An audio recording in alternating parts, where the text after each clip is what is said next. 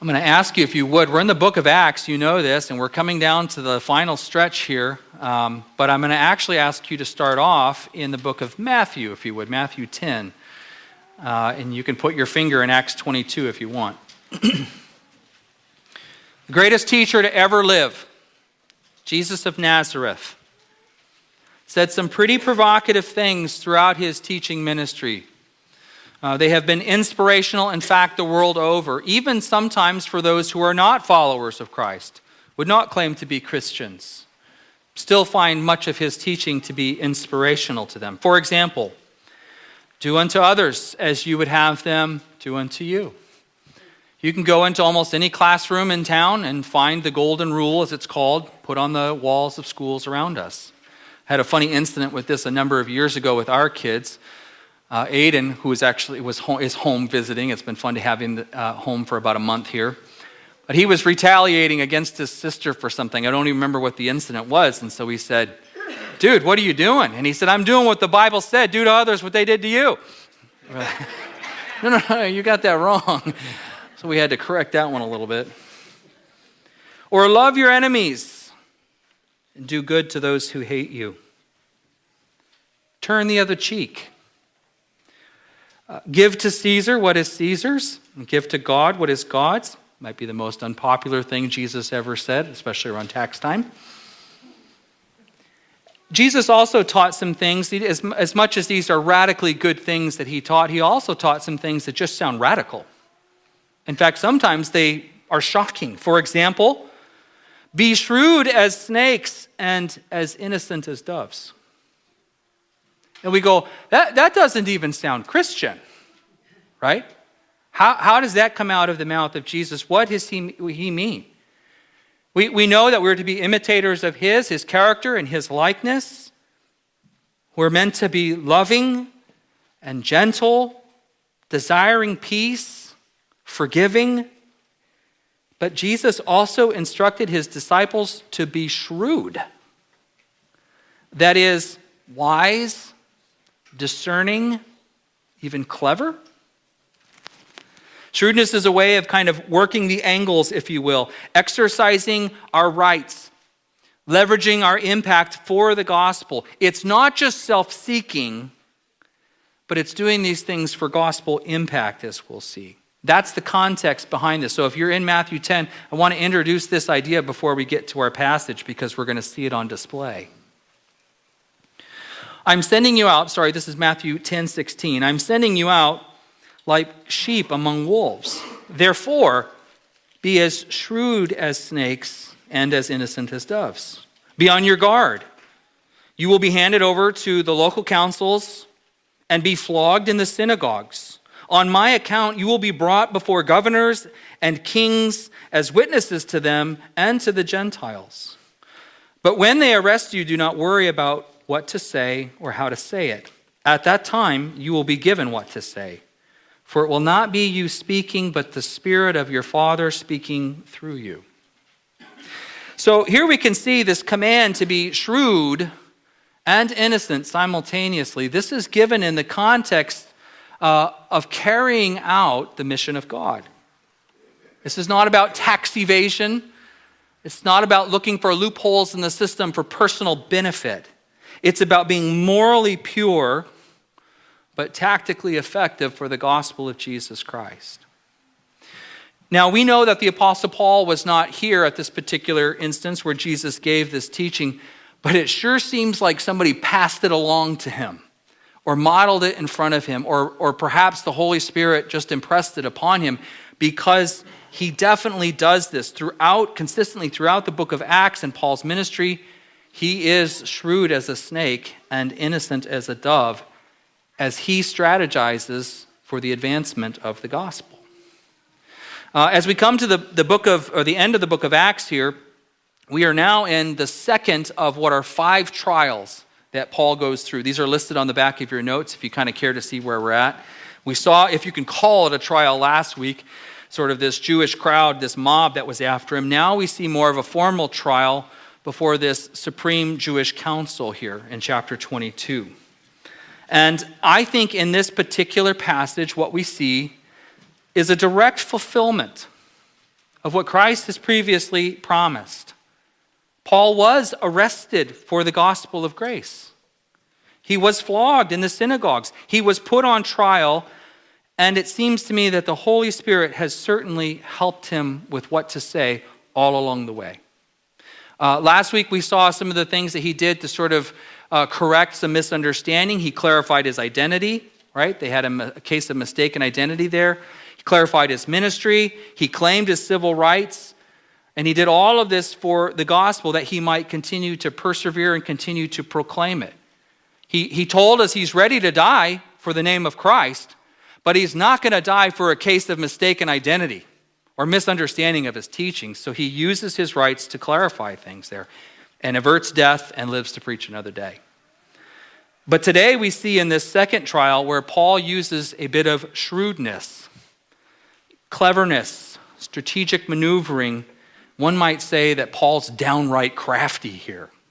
And this is what we find. So, the bullet this morning, what I want you to hear is this For the sake of the gospel, be as shrewd as serpents, as innocent as doves. Jesus taught it, Paul models it for us here. Uh, so, chapter 22, verse 30, and then we'll push into 23. The commander wanted to find out exactly why Paul was being accused by the Jews. So the next day he released him and ordered the chief priests and all the members of the Sanhedrin to assemble. Then he brought Paul and had him stand before them. Paul looked at the, straight at the Sanhedrin and said, My brothers, I have fulfilled my duty to God in all good conscience to this day. At this, the high priest Ananias ordered those standing near Paul to strike him on the mouth. Then Paul said to him, God will strike you, you whitewashed wall. You sit there to judge me according to the law, yet you yourself violate the law by commanding that I be struck. Those who were standing near Paul said, How dare you insult God's high priest? Paul replied, Brothers, I did not realize that it was the high priest. For it is written, Do not speak evil about the ruler of your people. So we're going to start off with this here. Lots going on. First of all, Paul has this clear conscience according to what God has called him to do. And to that, I would say, what a wonderful thing to be able to believe and declare that your conscience is clear according to what God has asked you to do. Our conscience is one of the many tools that God the Holy Spirit uses to move us to rightful action. Whether that action is repentance for sin, or moves us into a particular service of another, or to release some resource for the benefit of others, or propels us to be a witness for Christ, it is our conscience that oftentimes the Holy Spirit of God uses to sort of mobilize and propel us. That being said, the conscience is not infallible, is it? In fact, we can do a quick survey of Scripture and we would find that some are noted as having a weak conscience. Some have a seared conscience. Others have an uneasy conscience, that is, knowing what they ought to do, but still lacking the obedience and the follow up. So, our conscience is not an infallible tool, but it is a tool that God gives to us to use. And I would say, whenever the Holy Spirit of God is working upon our conscience, we need to combine it with two things. One, we need to combine it with the wisdom of the people of God. And two, we need to combine it with the square edge of God's infallible word. It's a useful tool to mobilize, but it's got to be rightly aimed, and that's how we get it aimed correctly here. Uh, personally, I would say that there have been a couple times in my life, one in particular a number of years ago, where I was really relieved to be able to declare something like Paul was saying here that my conscience is clear. It was a difficult season in terms of relationships and leadership. And I, I, was able at that time to be able to say, by the grace of God, my conscience is clear about what I have done. Not that my actions are perfect, not that my heart was infallible or, or faultless, but I hadn't left any known act of obedience undone. And it was a great relief to be able to say, God, before you, my conscience is clear. If there's something else you would show me, show me. But this is where I am. And that really held me together through a difficult season. The prophet Isaiah, in fact, this was the passage of scripture that God used to minister to me. Isaiah chapter 50, verse 4, he had a similar occasion. And this is how, how uh, he spoke about this. The sovereign Lord has given me a well instructed tongue to know the word that sustains the weary. He wakens me morning by morning, wakens my ear to listen like one being instructed. The sovereign Lord has opened my ears, and I have not been rebellious. I have not turned away. I offered my back to those who beat me, my cheeks to those who pulled out my beard. I did not hide my face from mocking and spitting. Because the sovereign Lord helps me, I will not be disgraced. Therefore, I have set my face like flint, and I know I will not be put to shame. He who vindicates me is near. Who then will bring charges against me? Let us face each other. Who is my accuser? Let him confront me. It's the sovereign Lord who helps me. Who will condemn me? They will all wear out like a garment. The moths will eat them up. These are the words of the prophet Isaiah, given a very difficult task to go to God's people, Israel, and say, In your idolatry and in your rebellion, you will be judged. The nation will fall and you will be carried out as exiles. That's a tough message, but he was faithful to give it in spite of its unpopularity. So, Paul's conscience is clear here about the obedience that he has performed according to God's calling and in regards to taking the gospel to the Gentiles. However, he is absolutely bothered by the hypocrisy that he sees right in front of him. This is our second point. Paul exposes the hypocrisy of his treatment. Looking straight at the Sanhedrin, he said, My brothers, I fulfilled my duty to God in all good conscience to this day. At this, the high priest Ananias ordered those standing near Paul to strike him on the mouth. And then Paul said to him, God will strike you, you whitewashed wall. You sit there and judge me according to the law, yet you yourself violate the law by commanding that I be struck. Well, I think Paul's objection here is probably best explained by a proper understanding of his name calling. I thought at first we might do this sort of as an interactive exercise, but then I thought better of it because we might have to have a confessional in the service too. But let me, let me ask you this Probably everybody in the room, you kind of have your go to put down, right? You've got your favorite. Let me put you in a scenario. You're leaving church today, you're driving down the road, you're driving down University Avenue, and a car pulls out. A Chrysler, of course. A Chrysler with bumper stickers that say, I love cats. Happiness is feline good. They pull out in front of you, cut you off course, that's what the Chrysler would do. And to this cat loving Chrysler, you say, okay, so just keep that to yourself, right? We're in church, so just keep it to yourself. But you have your go to. You have your go to. Jesus, his go to for such an incident, or especially with the Pharisees, was do you know it? Can you think of it? You, well, that was one. We'll get to that when you're ahead of me. Too early. Overachiever right there, Scott. You brood of vipers brood of vipers. Or, you whitewashed tomb. A little different than Paul's language here. And what Jesus is getting at is sort of the hypocrisy as well. It's another way, it's a way of saying you have this ornate, newly painted, minty, fresh veneer on the outside, but inside you're nothing but death and rot. Whitewashed tomb, exposing the hypocrisy. And Paul's got one kind of like it. He goes with whitewashed wall, still exposing the hypocrisy. You've got your veneer up, minty fresh on the outside, but the inside integrity does not match your outside veneer. You hypocrite.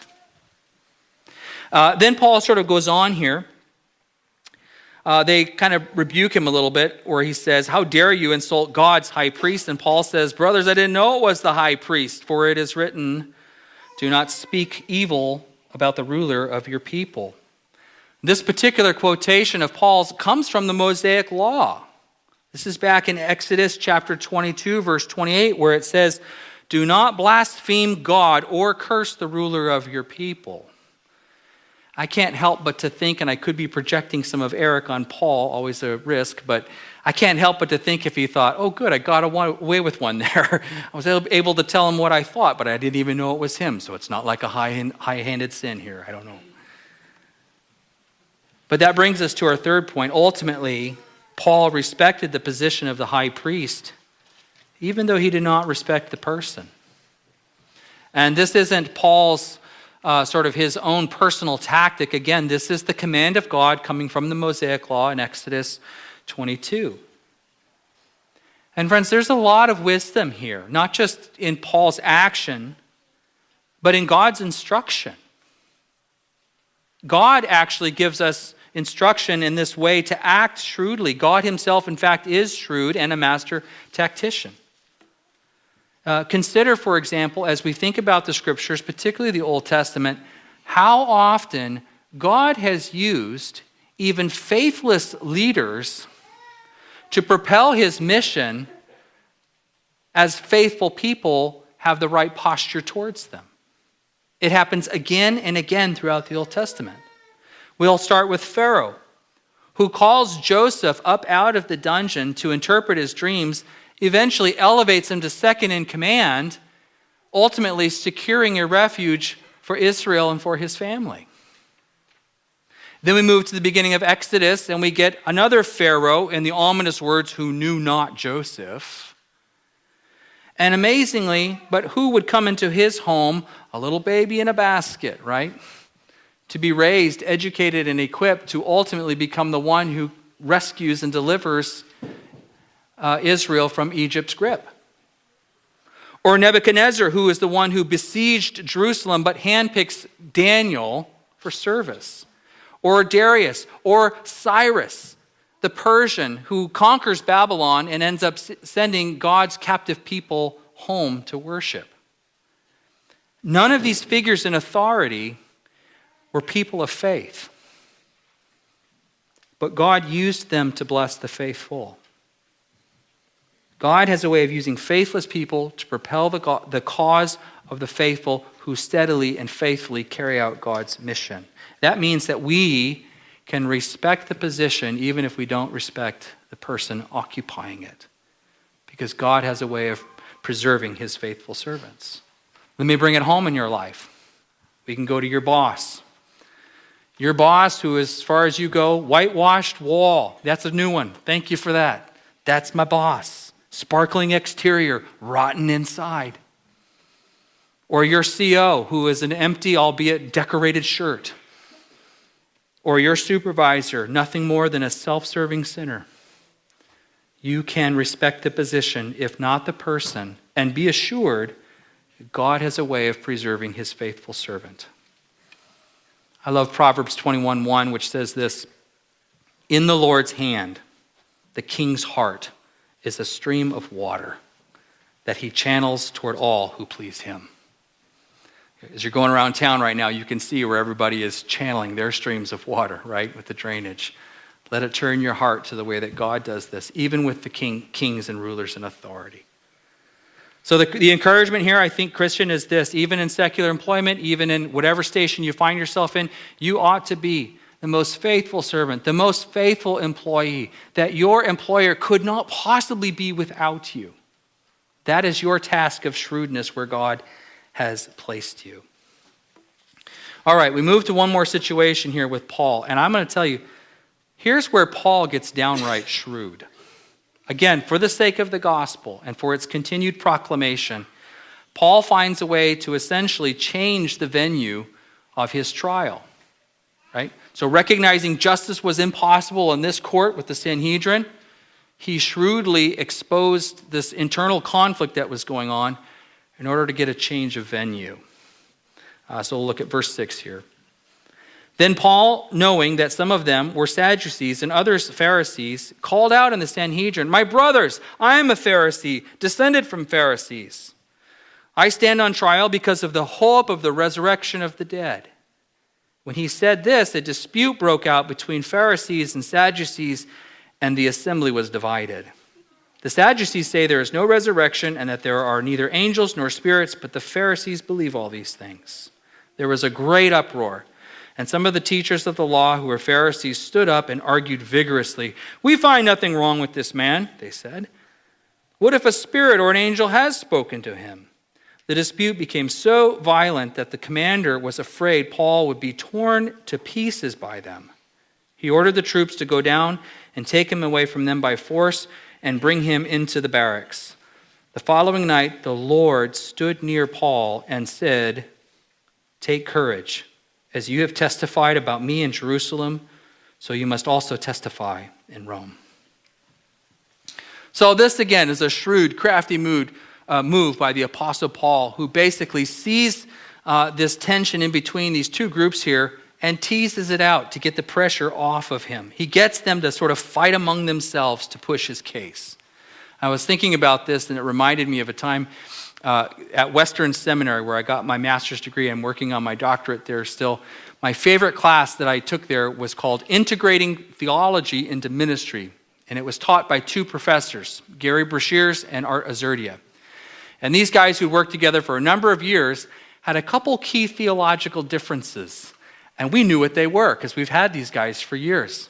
And so at lunchtime, we would sort of connive how we could get them to sort of argue among themselves. So we'd come back and ask a question and just tee them off and sit back with delight watching them go at it. So that's as rowdy as seminary students get right there. but we might look at this and go, Paul, what a crafty guy. Well done. Kudos to you, man. But let us also remember the promise of Jesus to his disciples, right? But when they arrest you, do not worry about what to say or how to say it. At that time, you will be given what to say, for it will not be you speaking, but the Spirit of your Father speaking through you. We are meant to recognize here that this is more than just Paul rummaging around in his bag of tricks, but God has fulfilled his spoken promise through Jesus. It is God who helps change the venue. This brings us to our fifth and final point. The Lord will protect his faithful servants until his service is completed. Okay, we have a ton of verses here, so deep breath. Here we go. Ready? Verse 12. The next morning, some Jews formed a conspiracy and bound themselves with an oath not to eat or drink until they had killed Paul. So religious of them. More than 40 men were involved in this plot. They went to the chief priests and the elders and said, We have taken a solemn oath not to eat anything until we have killed Paul. Now then, you and the Sanhedrin petition the commander to bring him before you on the pretext of wanting more accurate information about his case. We are ready to kill him before he gets here. But when the son of Paul's sister heard of this plot, he went into the barracks and told Paul. Then Paul called one of the centurions and said, Take this young man to the commander. He has something to tell him. So he took him to the commander. The centurion said, Paul, the prisoner, sent for me and asked me to bring this young man to you because he has something to tell you. The commander took the young man by the hand, drew him aside, and asked, What is it you want to tell me? He said, Some Jews have agreed to ask you to bring Paul before the Sanhedrin tomorrow on the pretext of wanting more accurate information about him. Don't give in to them, because more than 40 of them are waiting in ambush for him. They have taken an oath not to eat or drink until they have killed him. They are ready now, waiting for your consent to their request. The commander dismissed the young man with this warning Don't tell anyone that you have reported this to me. Then he called two of his centurions and ordered them Get ready a detachment of 200 soldiers, 70 horsemen, and 200 spearmen to go to Caesarea at 9 tonight. Provide horses for Paul so that may, he may be taken safely to Governor Felix. He wrote a letter as follows. Now, I want to stop right here. Those of you who were here, especially this last week, I invite you, as you listen to this letter, see if you can pick up on a few discrepancies. Claudius Lysias, to His Excellency, Governor Felix, greetings. This man was seized by the Jews, and they were about to kill him, but I came with my troops and rescued him, for I had learned that he's a Roman citizen. I wanted to know why they were accusing him, so I brought him to their Sanhedrin. I found that the accusation had to do with questions about their law, but there was no charge against him that deserved death or imprisonment. When I was informed of a plot to be carried out against the man, I sent him to you at once. I also ordered his accusers to present to you their case against him. So the soldiers, carrying out their orders, took Paul with them during the night and brought them as far as Antipatris. The next day, they let the cavalry go on with him while they returned to the barracks. When the cavalry arrived in Caesarea, they delivered the letter to the governor and handed Paul over to him. The governor read the letter and asked uh, what province he was from.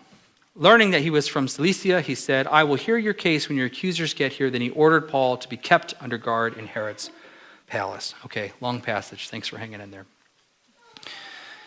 We actually get the commander's name here, right? Claudia, Claudius Lysias or Lysias.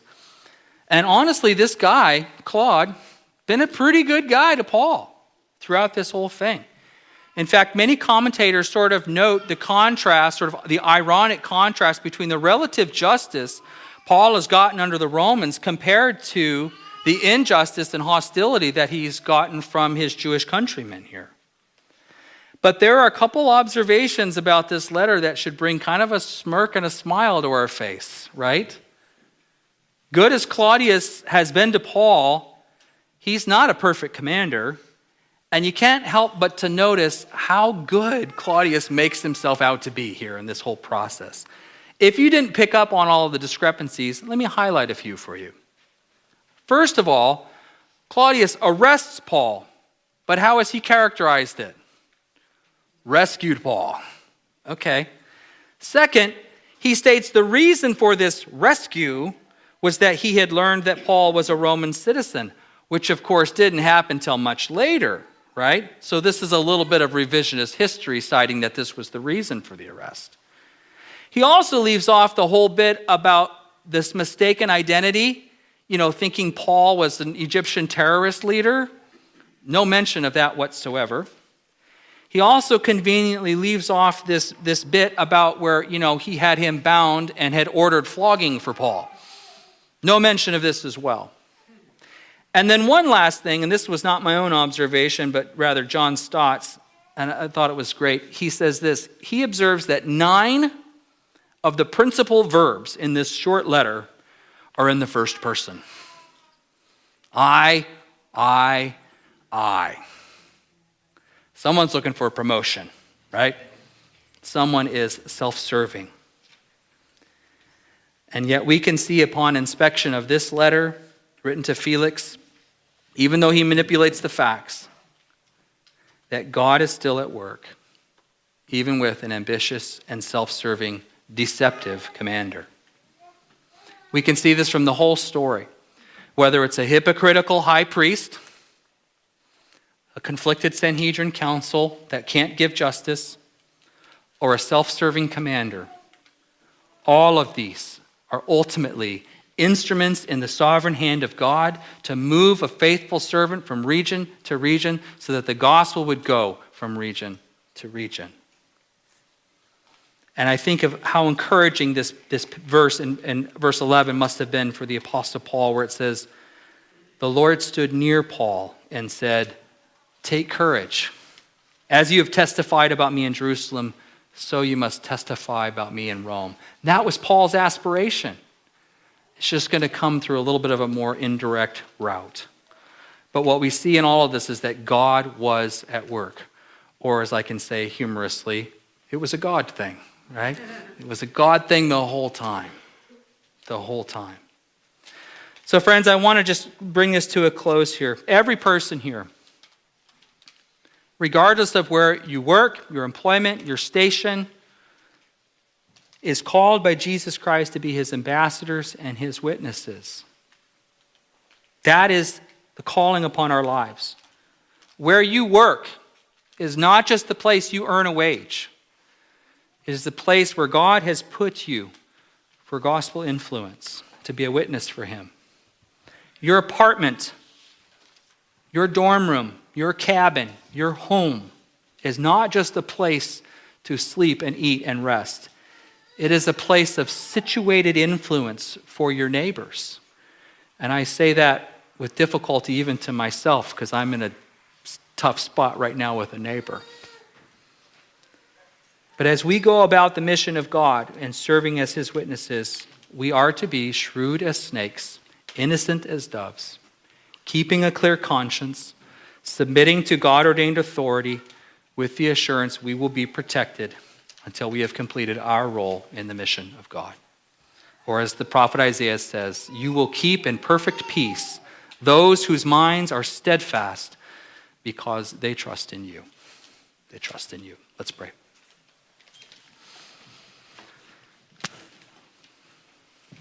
Lord, as we go through our lives, how quickly and easily we assign good and pleasant things to you as God things. We do see yet again, you are always at work.